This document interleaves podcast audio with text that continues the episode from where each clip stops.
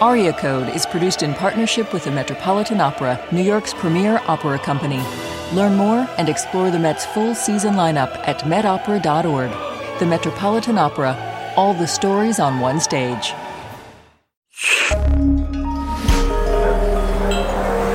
Listener supported. WNYC Studios. I looked at his face and I thought if you murdered somebody, you had a mean face. I couldn't believe how human his face was. From WQXR and the Metropolitan Opera, this is Aria Code, back after a long break. I'm Rhiannon Giddens. We see the very worst of humankind and human nature, and then immediately we're surrounded by youth and optimism and joy. Every episode, we shine a spotlight on a single aria so we can see it from every angle.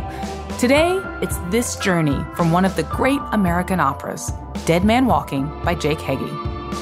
From the very beginning, the clock is ticking towards the inevitable outcome. The clock is ticking towards the execution.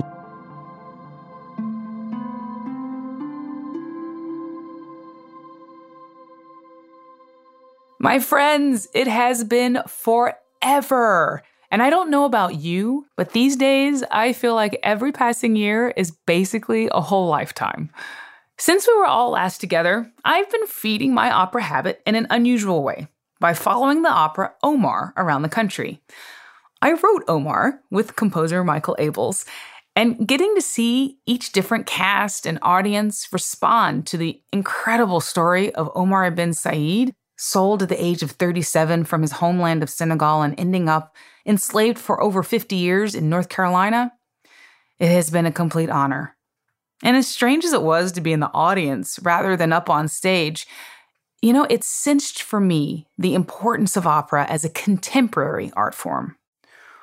I know you agree because you're here, listening to a show that's all about the power of music and how these stories reflect and reverberate through every corner of our lives, ranging from the personal to the philosophical, and sometimes to the spiritual. Today's aria touches on all three. The best way to tell you the story of Dead Man Walking is for me to introduce you to Sister Helen Prejean. Sister Helen followed her calling into the Catholic Church when she was 18 years old, and she's devoted her life to this calling ever since. In the early 1980s, she was living and working in marginalized communities in Louisiana when, out of nowhere, she was asked to be the spiritual advisor to death row prisoner Patrick Sonnier. Patrick and his brother had been convicted of rape and murder, and Sister Helen took on the challenge of supporting him spiritually and emotionally through the final months of his life. Sister Helen wrote about her journey to the execution chamber with Patrick and others in her best selling book, Dead Man Walking. It's a captivating and very powerful story, not just about the grace and love that Sister Helen has shown the men that she's advised in their darkest moments, but also about the death penalty in America, what it accomplishes, and what it doesn't, from the perspective of someone who's seen it all from up close.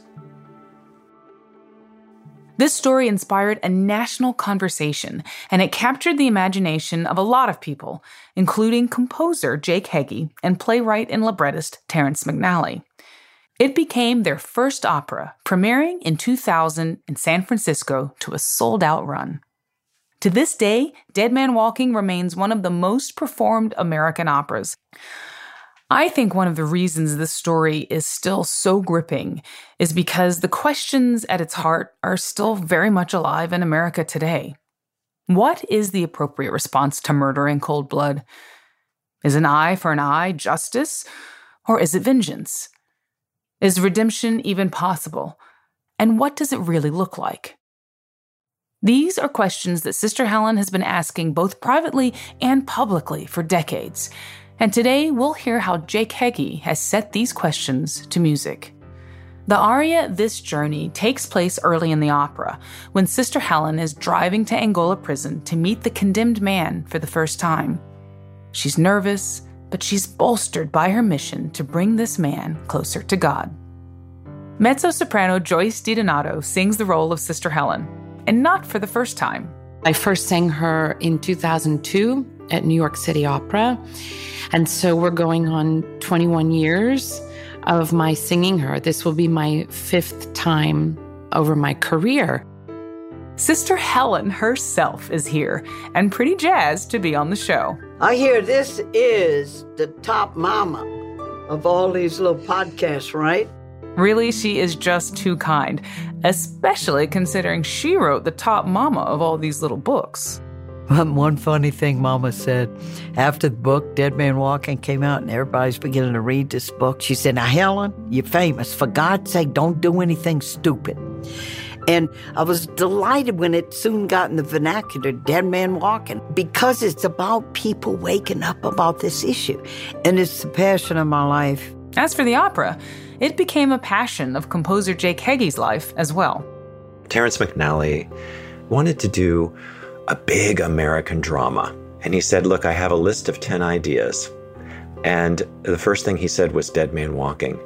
And I just remember I got this shiver through my entire body. My hair stood on end. I could feel and hear music, and I said, Stop right there. That's it. It felt so right. One quick note in the opera, the character of the man on death row becomes a kind of combination of a couple of the men that Sister Helen advised. So while you'll hear Sister Helen speaking about the real life Patrick Sonnier, you'll hear Jake and Joyce talking about the opera character, whose name is Joseph De Rocher. All right, I think it's time to join Sister Helen as she makes her way to Angola prison. Here's this journey from Dead Man Walking. I was at home and the phone rang and I picked it up. And uh, this voice says, I'd like to speak to Jake Heggie. And I said, This is Jake. And she said, This is Sister Helen Prejean. And I understand you want to make an opera out of Dead Man Walking. Is that right, Jake? And I said, Yeah, that's that's right. And she goes, You know what I said to that, Jake? I said, Of course we're gonna do an opera on Dead Man Walking. But Jake, I don't know booscat about opera, so you're gonna have to educate me. she said, You don't write all this atonal stuff, right? We're gonna have a tune we can hum, right? And I said, Yes, I'm a very lyric composer. I like big tunes, soaring melodies, arching lyricism.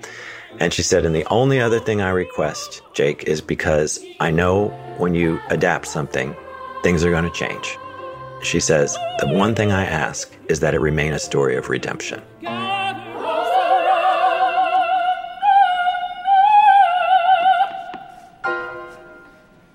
So, Sister Helen Prejean is an elementary school teacher, and she has grown up in a white middle class neighborhood in New Orleans.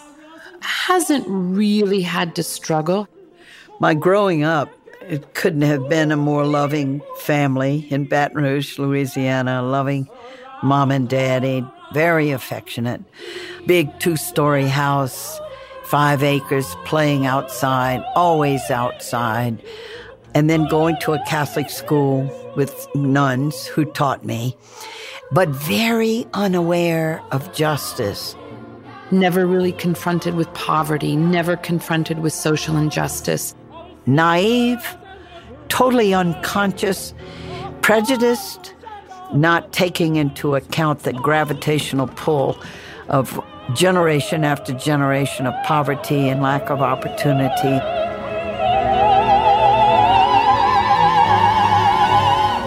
She had an easy faith up until this point, and the call to religious life was kind of easy for her. I joined when I was 18.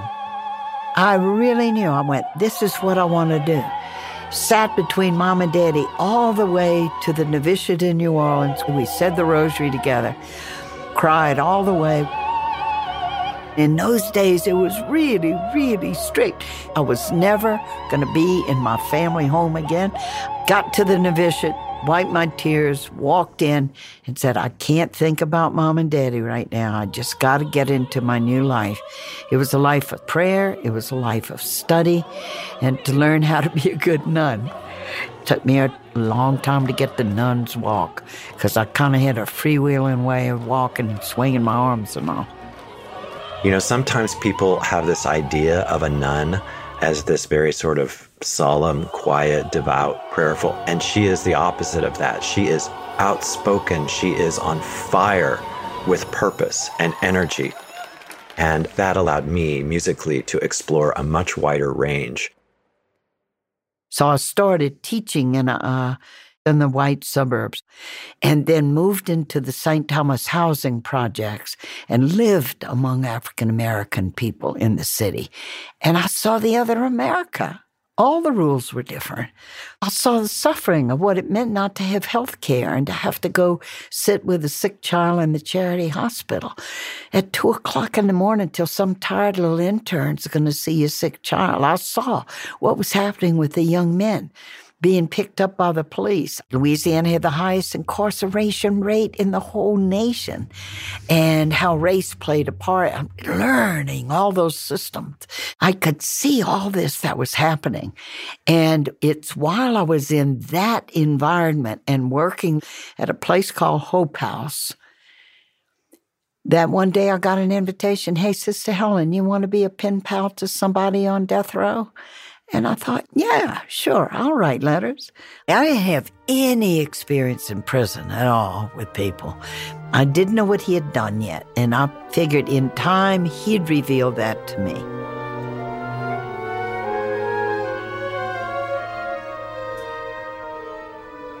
So the opera begins with a haunting overture that leads us in and starts to set up some of the motifs that I will use later in the opera.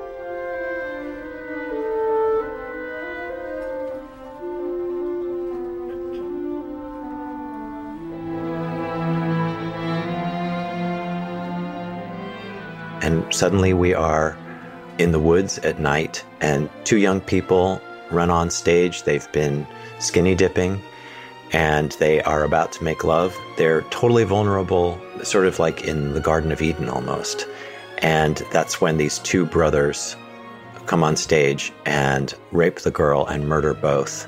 And we see Joseph De Rocher commit this heinous crime. There's no doubt about the guilt of Joseph de Desrochers.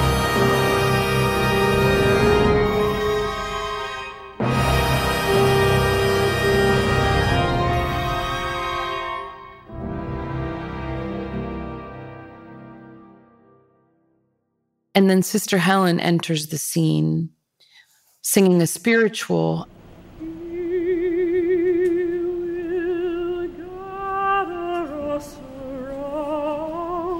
He will gather us around. A cappella. And then we see her at work with her school kids singing the same sort of spiritual. Sister Helen is teaching this hymn to all the children that come to Hope House where she works. We see the very worst of humankind and human nature. And then immediately we're surrounded by youth and optimism and joy with the children. But Sister Helen's quite distracted. And it comes to find out that the man she's been riding with, the rapist and murderer, Joseph De Rocher, has asked her to come visit him at Angola. He wants to meet me There's something very different to writing a weekly letter and actually going to Angola and meeting him face to face. I said yes.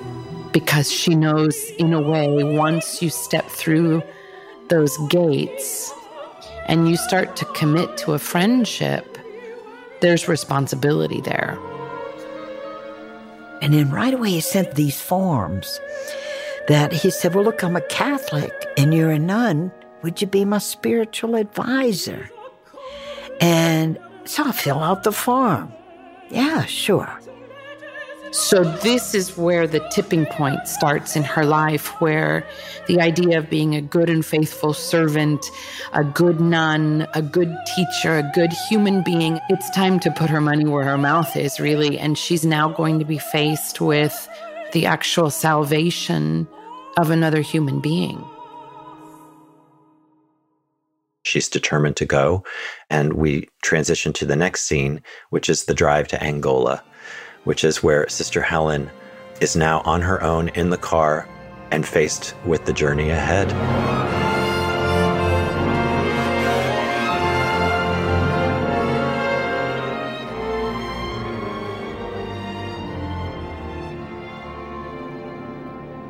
It was a long ride. It's two and a half hours to Angola, the prison from New Orleans. And it's a Louisiana ride. You know, fields, there are a lot of farmers. There are cows along the way. There are trees. There are swamps. After you go through Baton Rouge, then you're really moving out into the rural part of Louisiana. And so there are hills, very windy road going through those Tunica Hills. I tried to write music for the car ride that reflects Sister Helen not knowing what to expect. At first, there's a lightness to the score because she's in the car, it's moving. I'm trying to capture that forward momentum and motion, which she also feels inside. And what we hear in the orchestra, this da da da da da da da da da da da. Part of it is the sense of the car, the journey that's going forward.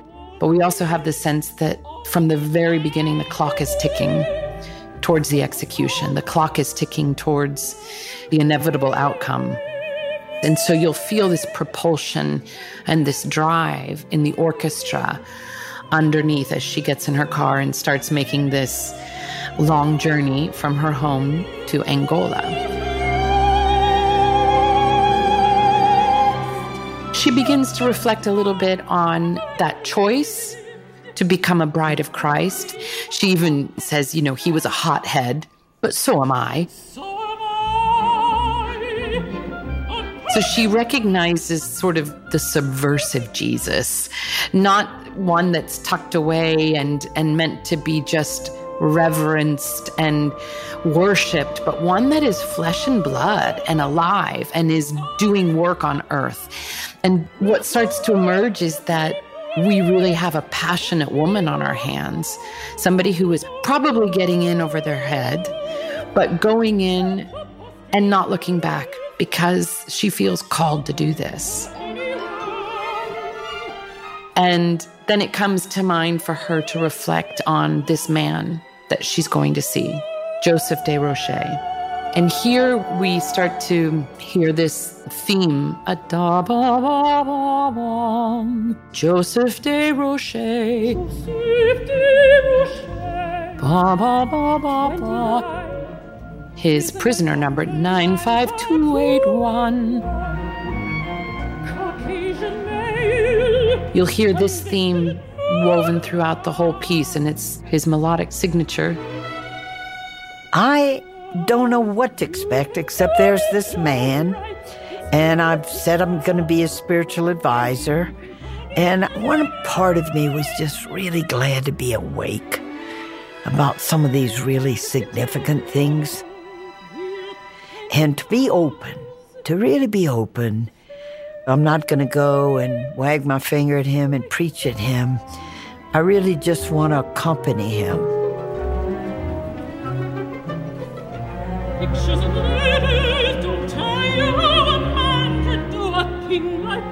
She hasn't yet fully encountered the horror because she hasn't met the parents yet. She hasn't seen the photos. She hasn't been face to face looking in his eyes. And she says, You know, I work with, with poor kids, but this is something different. And then you see her start to work through this. Yeah, but he's still one of God's children. And this is going to be the spinal cord for her. This is her column of faith that she returns to time and time again in the opera. He is still a child of God. We start to get this propulsion of quarter notes. Da, da, da. The orchestration is picking up speed, the tempo is moving, and there's signs on the side of the road saying, Don't despair, you're almost there. Angola's coming. And she's like, I'm not despairing, but I'm melting. It's so hot down in Louisiana.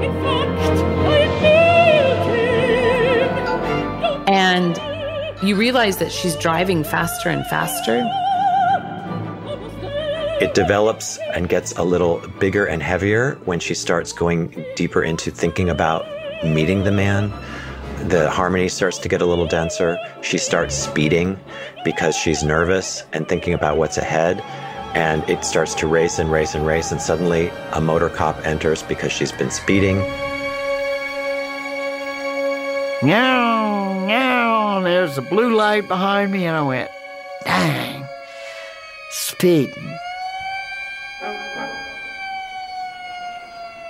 The state trooper stops me.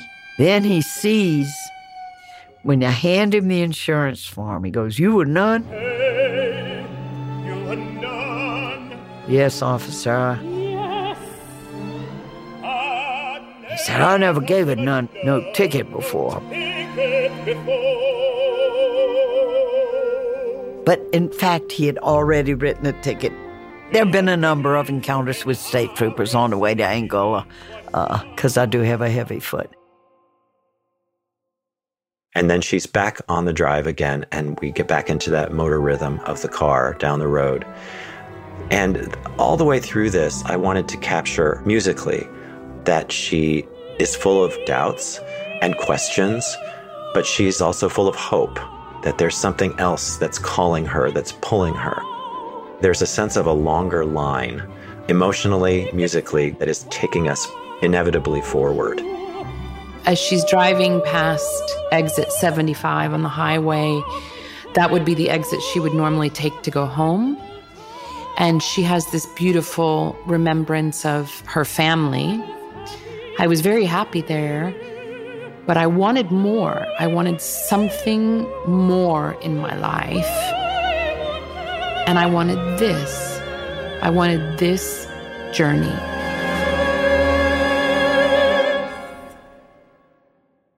Then all of a sudden, she has this realization there's going to be everything before this moment and my life, and everything that comes after this moment. It's that dividing line. You turn down this highway 66, it dead ends into Angola, the prison, which is a 18,000 acre prison made up of former plantations. And just that dread, though, when you pull up, because you know that behind these gates are 5,000 human beings, most of whom have life sentences, most of whom are never going to walk out of there.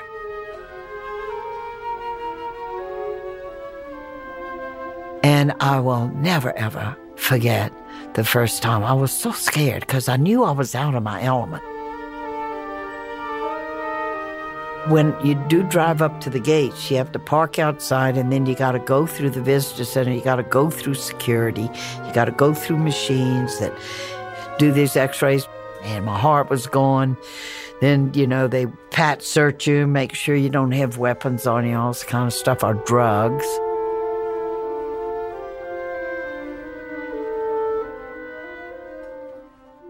Then this guard started taking me through these different gates to take me to go see this man.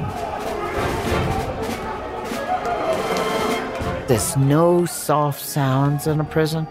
It's cement floors and steel, and it was the clanging of the bars.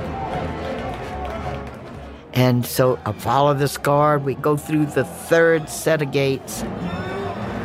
And then I see in red block letters, right above this green door with bars and a little window on it, Death Row.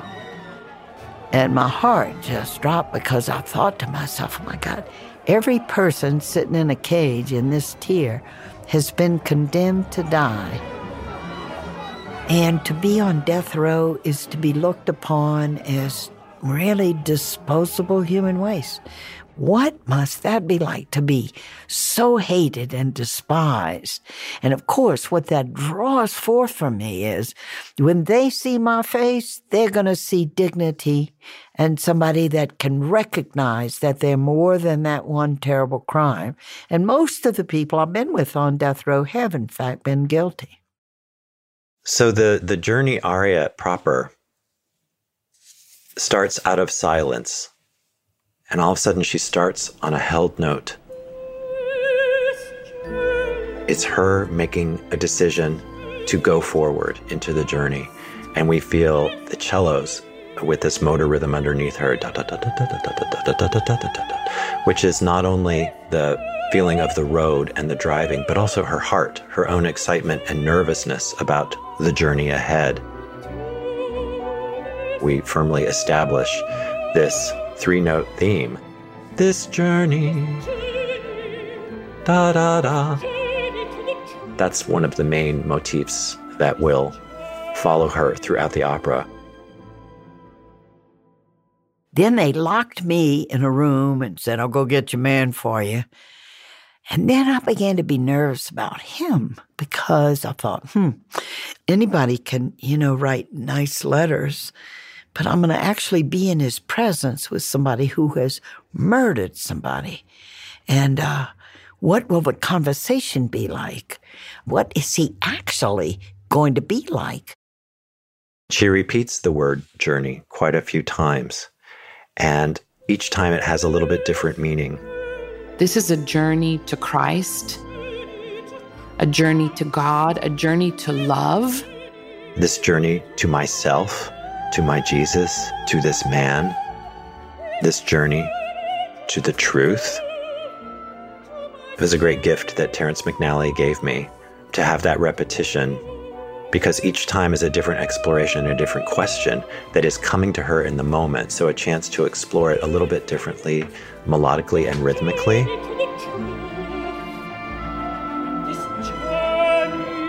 When she gets to thinking about the letter that he wrote to her, I'm going to die, he writes me, the rhythm suddenly changes. It's a different sort of a feeling. It moves to a da da da da da da da da da da. She's wondering, you know, does he want me to help him to die? Is he afraid of death?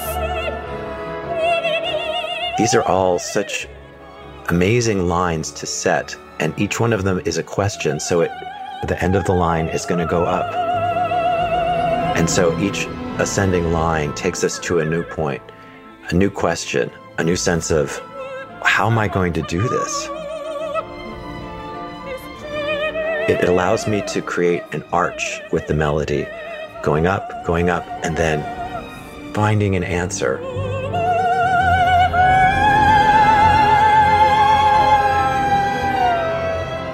Maybe the answer is another question.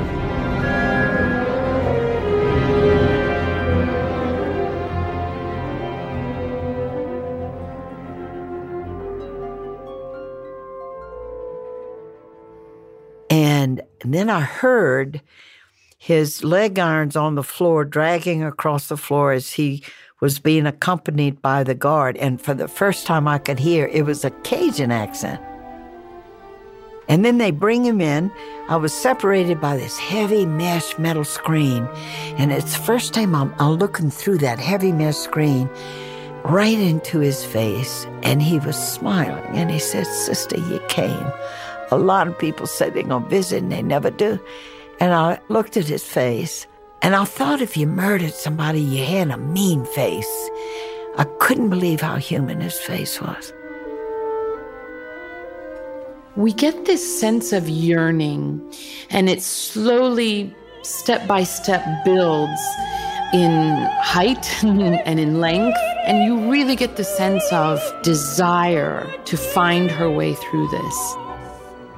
It's difficult, there's dissonance involved, there's long held notes that go over an undulating harmony underneath in the orchestra. But all of it is leading into this final idea of this journey to Christ. We had two hours and there was just never break. We spoke. It was like current moving in water. It was like I shared my life with him or what it was like at Hope House and and he talked about the small cell and we hit it off. We connected as human beings with each other. And I looked down at his hands at one point and I remember thinking, whatever he has done, he is worth more than the single worst act of his life. And finally, the climactic phrase, going back to her source of strength through this whole thing, which is her faith. this journey to my Christ. And that is a big soaring line up on high A flats, G's. And then a denouement at the very end, back to the motor rhythm and the cellos. And at the end, she goes back to Joseph de Rocher. She says his prison number 95281. And then she's confronted with death. I put my hand up against that mesh screen as close as I could get to touch him. And I just said, Pat, I'll be back. You got me. You stuck with this nun. I'm going to be back. It was a commitment, a deep commitment that I would accompany him to the end. She ends the aria in prayer, a very simple prayer, very melodic, where she asks for help to be strong and to be human. And then it ends with an amen on a fermata.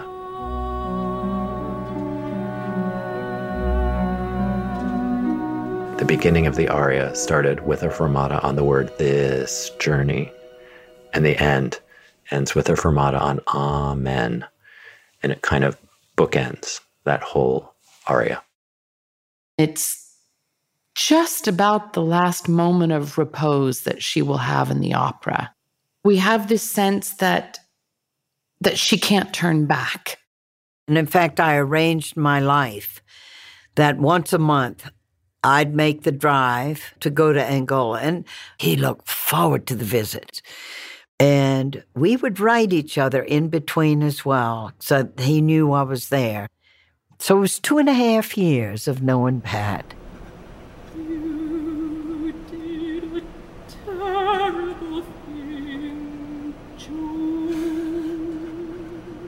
Towards the end, he confesses to her because he realizes it's his last chance to actually tell the truth of what happened. And when he tells the truth, and she says, You did a terrible thing, but you're still a child of God.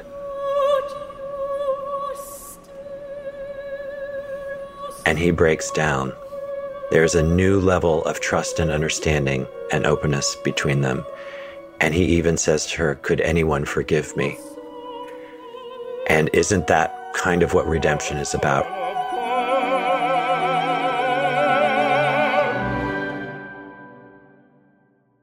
Every time she meets him, she meets him as a human being, not as a monster, not as a murderer, not as the worst of society.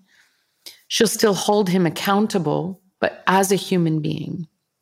And they forge a relationship that is deep in their respect for each other, despite what he did and despite who she is. Ultimately, it's a journey into deeper love. And then that last walk with him, uh, when the warden comes and he's saying, Okay, Sonnier, time to go. And because it was electrocution, they had shaved his head, they put a diaper on him. You're just a package, you're just a clod, you're not a human being, and we're going to kill you. It's really the weirdest thing in the world because you're with somebody who's fully alive, talking to you. And you know in your mind they're going to be fully dead.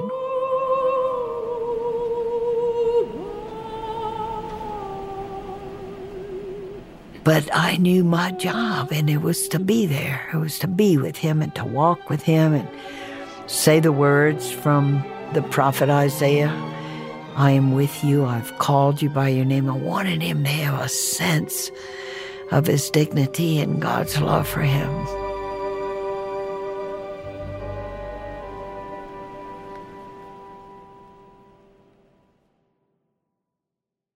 I think that Sister Helen develops a deep affection and appreciation for the person she sees inside Joseph, who's had a very, very difficult life and who went down a very dark path because of poverty, because of many other adverse elements in his life. She develops a real affection for him, for the person that she sees inside, the valuable human being who did a terrible, terrible thing and should not be let off the hook for the terrible thing that he did, but doesn't deserve to die for it. And I think the love she feels for him is the deepest and most important kind of love, which is genuine friendship and caring. And uh, he feels that for her as well.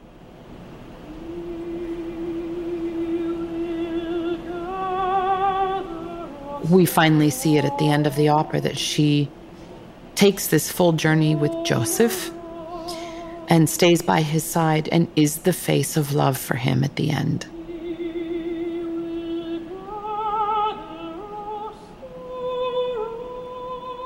And when we did that walk, I leaned over and I kissed him on the back. And I said, Pat, remember me to God. He turned around, his voice was like this whisper. He goes, Sister Helen, I will. I will.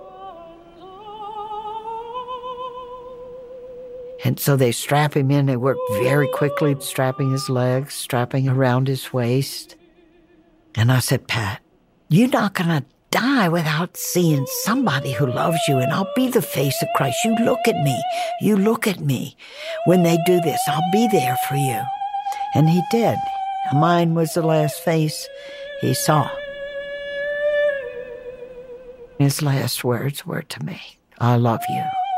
And mine back to him, I love you, Pat.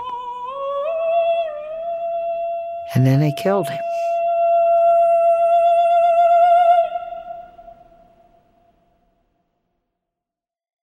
We're in deep mystery when it comes to death and what's on the other side of death. And all I know is that love is what counts in this life. And I knew that I had been a loving presence to him, and he was a loving presence to me. Holding each other up, I guess, feet firmly planted in midair together. But uh, I treasure that. The one thing I know about this opera is you don't encounter it, let alone sing the role of Sister Helen and emerge as the same person as when you went in. In my case, I'm much less comfortable turning a blind eye to things. And this is the power of art art either depicting life or inspiring life because when I say the words, he's still a human being. He still is a child of God. And I sing that to an audience. I'm accountable for that in my own life as well. What I hope is that the opera touches people and they feel different or changed after they experience it. And the magic is that in that audience of whether it's 100 people or three or 4,000 people, you don't know who the people are around you necessarily. You don't know what their views are politically. You have no idea. And yet you sit there together as a community to experience a human drama. And now there's room for a dialogue. It offers you the opportunity to see what it's like to walk in someone else's shoes in a surprising journey. If I hope anything, it's that people are open enough to take all of that in. And if people feel changed in some way, touched, moved, what more can I hope for? We have gassed and shot and electrocuted and lethally injected over 1,500 human beings in this country thus far, and it's still happening. What does it accomplish? In the end, there's another dead human being, another mother is going to mourn and bury her child. And where are we as a people? Society does have a right to be safe from people who are really violent. So for them to lose their freedom and for them to be incarcerated. But that's very far removed from because you kill, we're going to kill you. We need to begin to have restorative justice and not this retributive, we're going to make you suffer and you end up being less human than you were when you went in. And that's the passion of my life in the remaining years I have left to bring people there because they have no way of accessing this directly because it's a secret ritual and it's done behind prison walls. And you know, when you have something in secret in society and you don't see it, art is what we've got to open up the curtain to go into places otherwise that people are never going to go.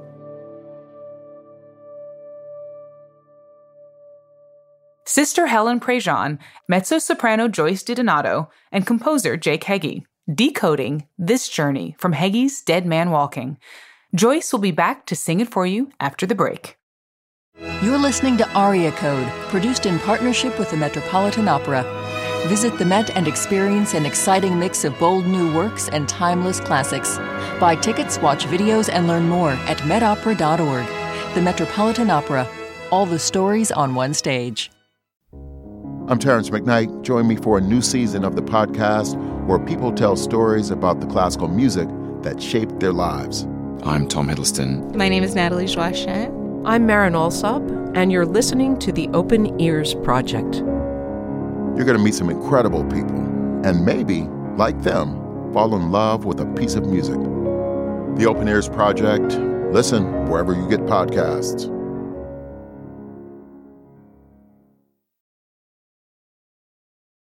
When Sister Helen Prejean gets in her car to drive to Angola prison on a sweltering day, she has no idea what awaits her. All she has are questions. Questions and an unwavering commitment to seeing the humanity in every person. Here's Joyce DiDonato as Sister Helen singing This Journey from Dead Man Walking.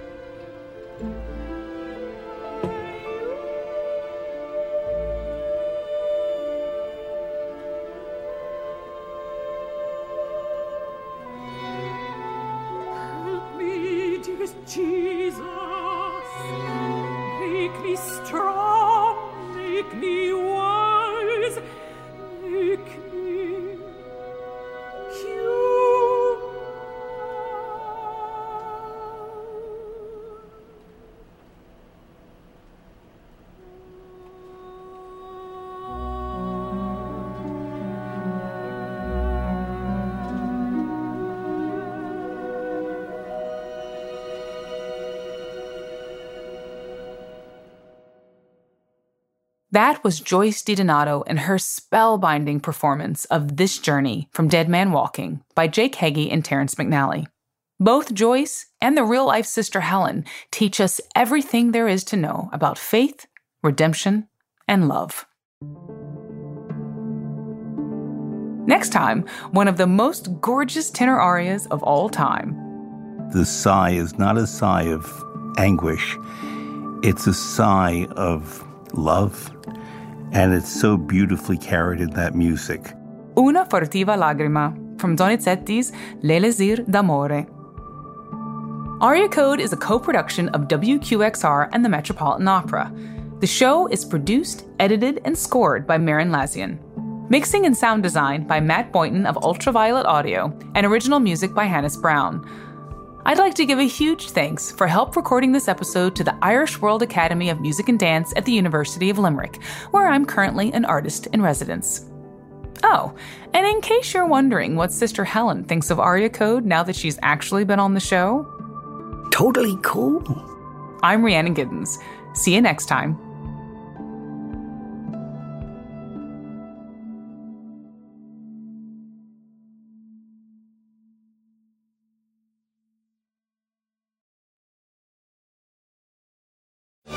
Aria Code is produced in partnership with the Metropolitan Opera, New York's premier opera company.